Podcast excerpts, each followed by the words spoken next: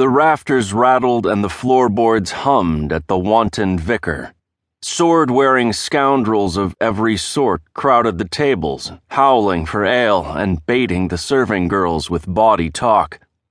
A fiddle squealed from the tavern's far end, and folk either stomped with heavy boots to the melody or hurled insults and worse at the minstrel.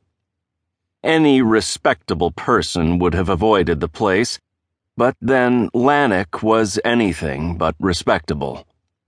Not any more, anyway, he thought with a crooked grimace. Not after what happened to my family.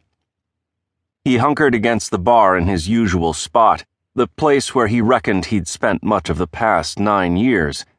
It was the bar stool farthest from the door and deepest in the shadows, the place where he could spend time with his last friends in all the great city of Ironmore, the barkeep and the drinks the man served.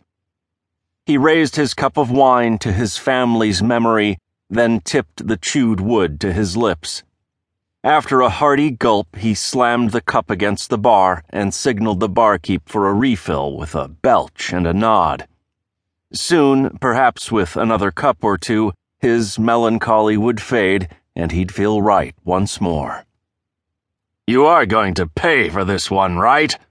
grumbled the burly barkeep standing guard before a wall of sweating casks and stoppered bottles.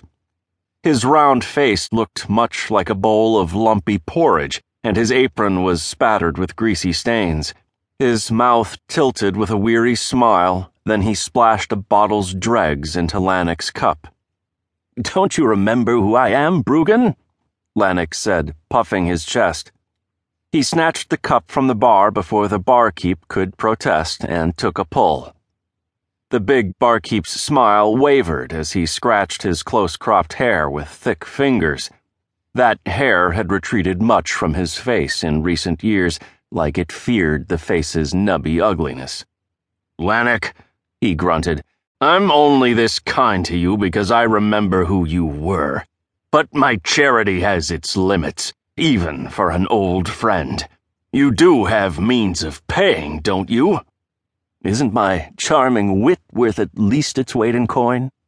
Lannick said, flashing a grin before realizing the comment made no sense. Of course, he had no means of paying, but he swore to himself he'd make things right with his old friend. He'd make things right with a lot of folk, someday. Bruggen muttered some kind of curse and lumbered toward another customer. Lannick's gaze followed the man and came to rest upon a woman. But not just any woman, and certainly not one of the tired, painted harlots stalking the tavern. This was a breathtaking beauty with a delicate face framed by a cascade of auburn curls. Her silk dress was purple, like she was noble, or at least wealthy or important and about that dress swelled soft curves that whispered of treasures beneath. Lannick winked and saluted her with his cup. She didn't notice him, but then hardly anyone did anymore. He turned back to his drink, shoulders slumped. If only I were younger, handsome, rich, and a bit less of a drunken wretch. He plucked a hair from his head and studied it in the tavern's orange flicker.